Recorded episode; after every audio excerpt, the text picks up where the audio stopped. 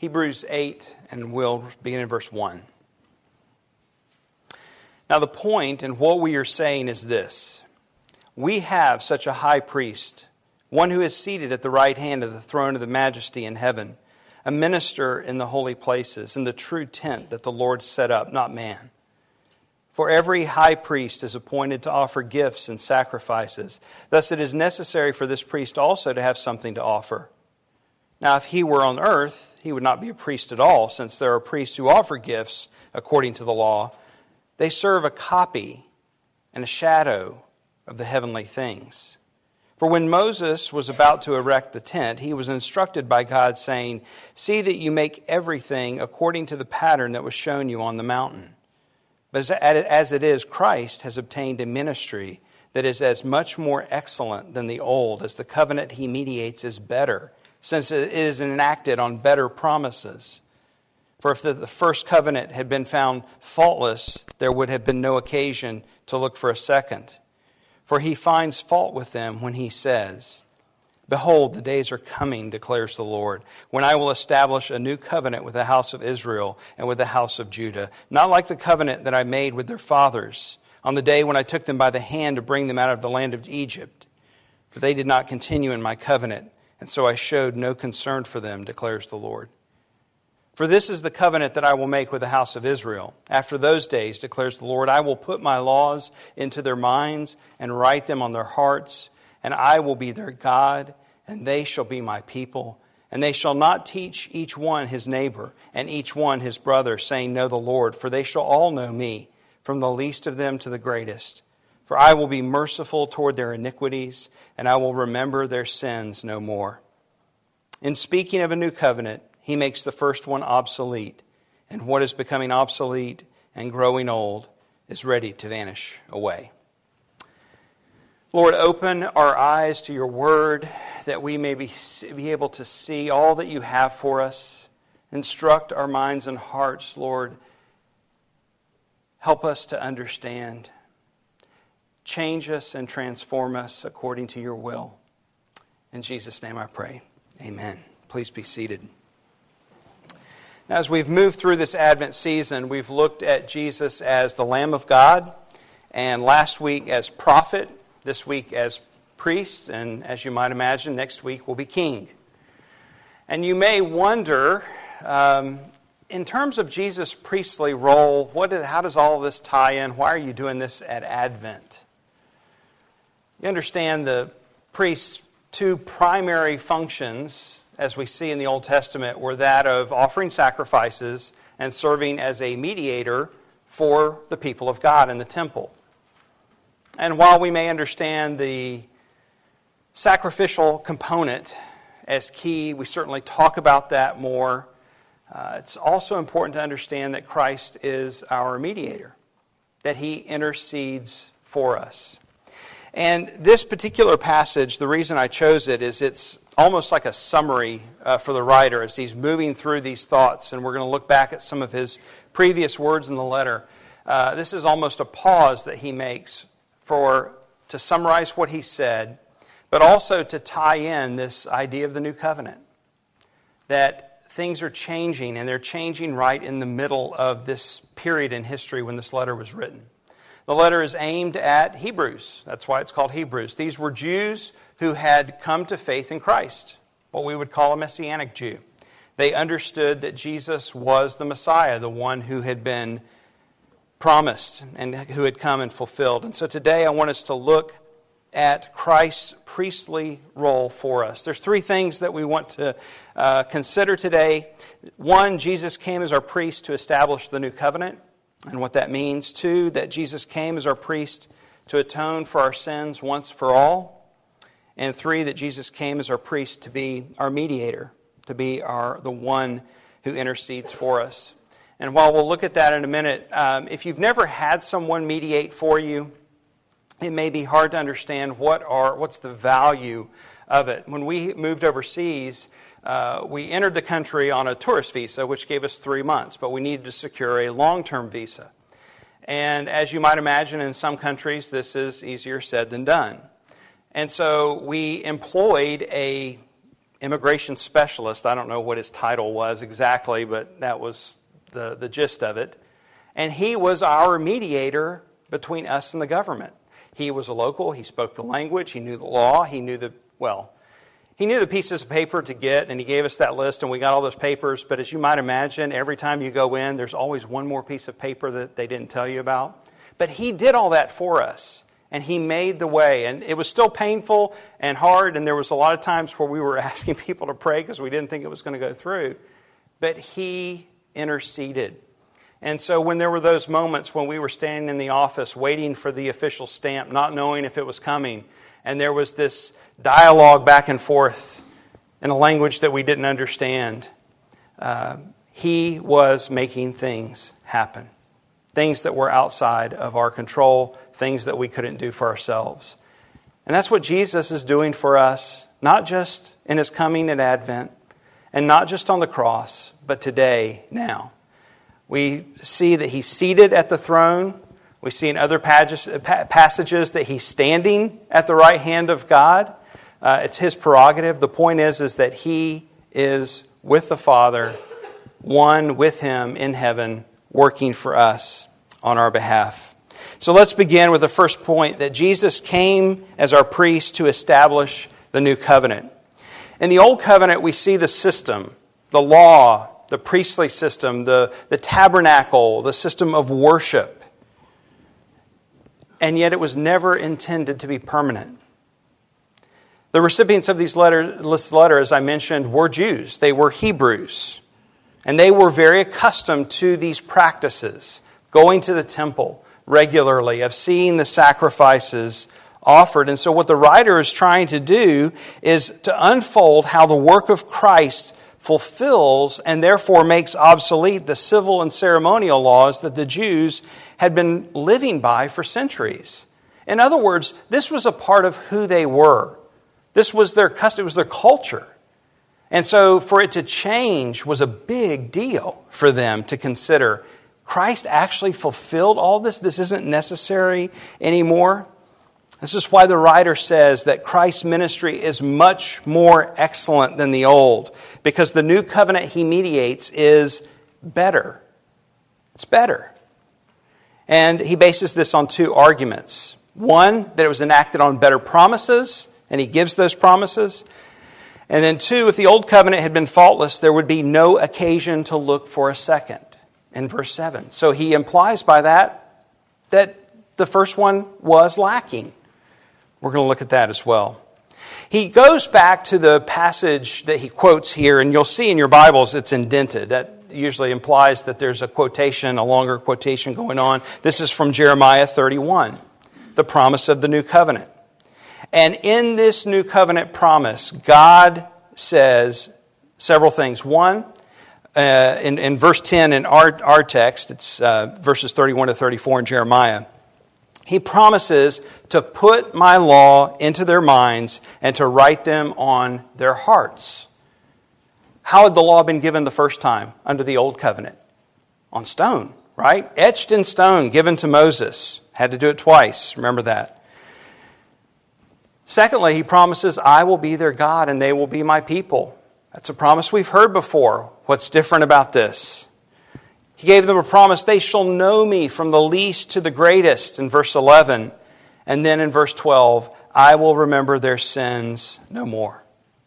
In the old covenant, everything was external, it was something to be conformed unto.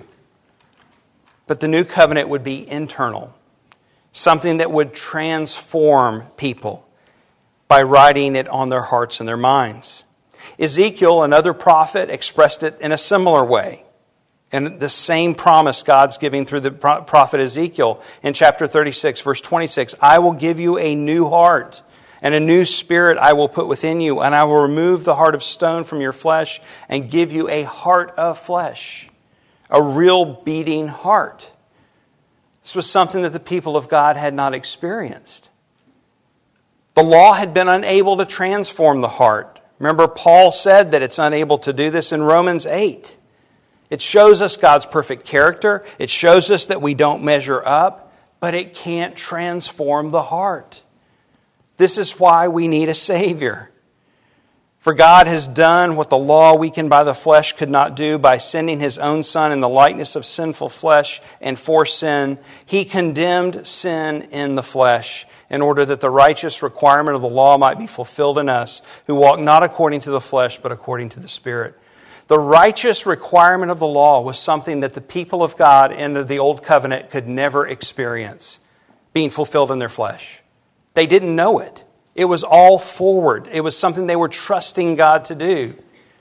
And it's something that we know now has been accomplished in the person and work of Christ, even though we live in the gap, right? We're still in this now and not yet time where we are still in a fallen world and we're still in bodies that sin and we still struggle with sin, and yet we know that Christ has overcome and conquered sin and death. The promise was more God will be ours and we will be his. Every one of his people will know him from the least to the greatest. In other words, the need for earthly priests would no longer be necessary. The hierarchy had been dismantled. We are called now a kingdom of priests, or the way that we, we, we talk about the priesthood of all believers. Because why? The Holy Spirit indwells all of us who believe.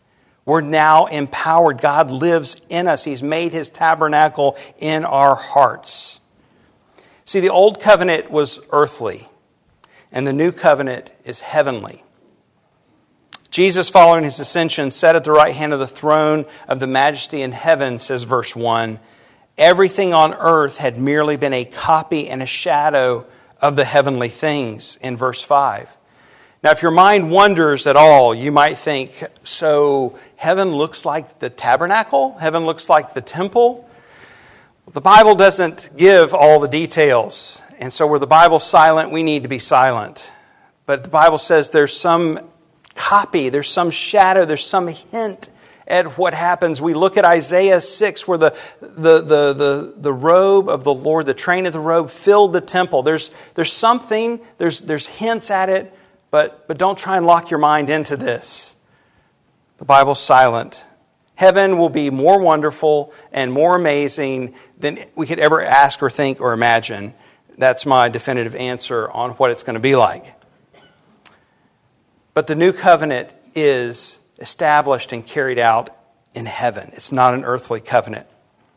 The sacrifices that the priests made in the old covenant never atoned for sins. They pointed to an atonement that was to come, but they were, they were designed to, to, to, to get people to look forward what God was going to do, but they weren't sufficient. How do we know this? Because they had to do it all the time, continually. They never got to stop. They had to continue offering these sacrifices. The high priest entered the Holy of Holies once a year. So one person out of the entirety got to enter into the Holy Holies once a year. And yet, because Jesus is our high priest, you and I, the way has been opened for us to come boldly before God, before his throne, and have access with confidence, Paul writes in Ephesians 3. The writer of Hebrews said, us, said it this way Let us with confidence draw near to the throne of grace that we may receive mercy and find grace to, find, to help in time of need. That, that, that curtain that was torn in two when Christ was crucified on the cross is now open for you and for me to come to a holy God. And then the fourth element is that I will remember their iniquities no more. Our sins would be forgiven. And this brings us into the second point that Jesus came as our priest to atone for our sins once for all. So he came as our priest to establish the new covenant. He came as our priest to atone for our sins, finally and completely. Again, we, we, we look at the temple. There was a copy, a shadow uh, of what was to come.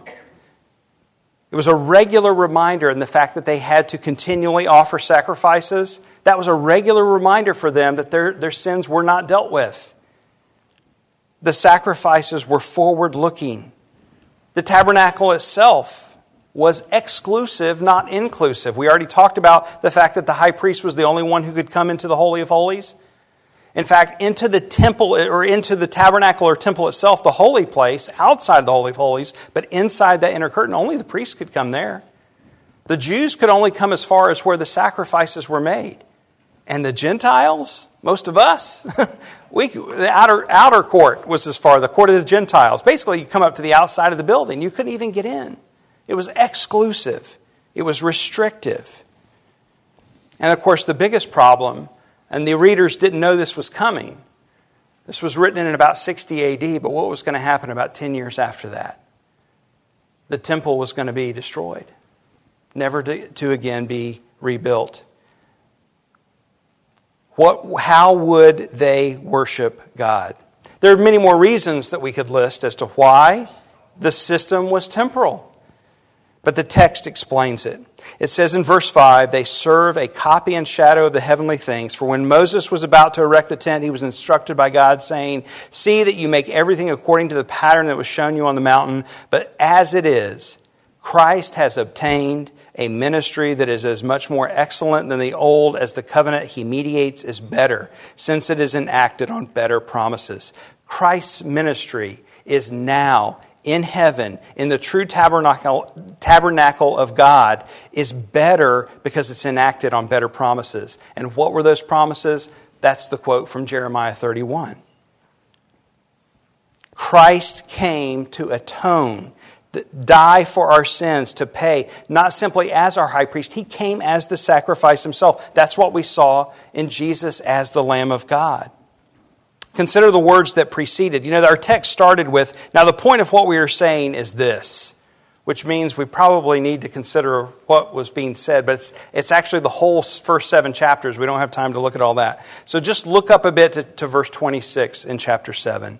For it was indeed fitting that we should have such a high priest, holy, innocent, unstained, separated from sinners, and exalted above the heavens he has no need, like those high priests, to offer sacrifices daily, first for his own sins and then for those of the people, since he did this once for all when he offered up himself. For the law appoints men in their weakness as high priests, but the word of the oath, which came later than the law, appoints a son who has been made perfect forever. There is no need for any more sacrifice for sin. Because Jesus came, because he died, because he rose, because he ascended, he is now, the text says, made perfect, fulfilled as our eternal high priest. He was without sin, and yet he is perfectly everything God intended for the earthly priestly system to be that it never could be. Jesus was and is. Sin and death are defeated. The author of Hebrews says it this way the former priests were many in number because they were prevented by death from continuing in office, but he holds his priesthood permanently because he continues forever. Consequently, he is able to save to the uttermost those who draw near to God through him, since he always lives to make intercession for him. And that's our third point that Christ is our mediator. He not only came to bring the new covenant, he not only came to atone for our sins, but He is our, the one who is interceding for us right now. So the story of Christmas is not something that's just nostalgic, far back in history that happened. It matters for today. The covenant He mediated is better. You might think if it's better, then did God make a mistake? Was the first covenant a mistake? Of course, we know the answer. Does God make mistakes? No, of course it wasn't a mistake. The first covenant was a part of God's plan of redemption to show the glory of His grace. If He had come in and saved Adam and Eve instantly in that moment that they sinned and fixed everything right there, we would never know the glory of His grace. Now that's hard because that involves years of sin and pain and suffering. But God is up to something, and we know that He's faithful and we know that He's good. The other element was the first covenant was based on their obedience. He wanted to show them that they needed Him, that they needed a Savior, that they couldn't save themselves. Could they keep His first covenant? No. Could we keep His first covenant? No. He finds fault with them, verse 8 says, when He says, and then He lists the passage in Jeremiah as to why they didn't obey. They did not continue in my covenant. Even though he had led them like a father leads a child by the hand out from Egypt, caring for them, his people disobeyed. But we thank God that the new covenant is not based upon our obedience, but it's based on Christ's obedience on our behalf. The pressure is off. This was God's plan of redemption all along. The sending of his son not only to pay for our sins, but to fulfill the law, to obey for us, to fulfill all that the law required. Paul echoes this truth in his opening. Listen to how similar this sounds from the book of Ephesians. These are the opening words. Blessed be the God and Father of our Lord Jesus Christ, who has blessed us in Christ with every spiritual blessing in the heavenly places, even as he chose us in him before the foundation of the world that we should be holy and blameless before him. In love, he predestined us for adoption to himself as sons through Jesus Christ, according to the purpose of his will, to the praise of his glorious grace with which he has blessed us in the beloved. In him we have redemption through his blood, the forgiveness of our trespasses, according to the riches of his grace, which he lavished upon us in all wisdom and insight, making known to us the mystery of his will, according to his purpose, which he set forth in Christ as a plan for the fullness of time, to unite all things in him, things in heaven and things on earth. It is the riches of God's grace that have been put on display for his glory through the coming of Jesus as our priest and our mediator so that we then have a sure and steadfast anchor of the soul, a hope that enters into the inner place behind the curtain, when, where Jesus has gone as a forerunner on our behalf, having become a high priest forever. Hebrews 6. This is what the writer's trying to make the point, and this is what I'm trying to get at today. So let me try and bring it all together. It's a lot of different elements. Let's try and sum it up that Jesus is our eternal high priest in the, in the heaven where the perfect tabernacle is, the true Holy of Holies, He is there for us to give us an anchor of our soul today, right now. The hope of Christmas is not just history, it matters today. For whatever you are dealing with today, He is an anchor for your soul, moment by moment, to stand firm against the waves of the pain, the loss, the grief, the brokenness, the loneliness that we experience in this world, or our own sin, the pride, the fear, the anxiety, the stress, how we handle it all those things that are external, and then how we respond, even when we don't want to respond the way that we do respond. Christ is a mediator on our behalf. It matters now in our time of need. The writer said back in chapter 4 Since then, we have a high priest, a great high priest who has passed through the heavens, Jesus, the Son of God. Let us hold fast to our confession anchored in him, knowing that this is sure. For we do not have a high priest who is unable to sympathize with our weaknesses, but one who in every respect has been tempted as we are, yet without sin. Let us then with confidence draw near to the throne of grace that we may receive mercy and find grace to help in time of need. When Jesus said, I am the vine, apart from me, you can do nothing he meant that He is with us through His Spirit and He is for us at the right hand of God. We are united to Him as our high priest. He understands our weaknesses because He's walked in our shoes, He's lived here, He knows our temptations, He knows our pains. We have a sympathetic high priest who is for us. So when you feel like you're alone or that everything is stacked against you, or that you can't overcome what you're facing, hold fast to the confession. Trust the one who was sinless and yet died for your sins, and be confident as you draw near to him, knowing that the great assurance, with great assurance, that you will receive mercy and find grace to help in time of need. Let me say that if you have never trusted Christ, if you're hearing this today and you have never trusted Him as your Savior, today is the day of salvation. Fall on His mercy. Find hope and help in your time of need in what Christ has done for you. You can't save yourself, you can't overcome your sin, but He has done this for you.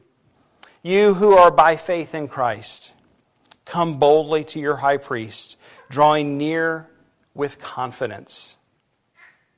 Jesus is our high priest. His name is love. He forever lives and pleads for you.